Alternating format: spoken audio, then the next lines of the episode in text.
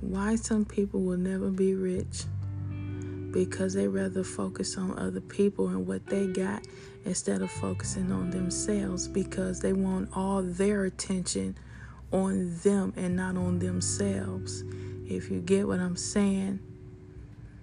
And I'm out.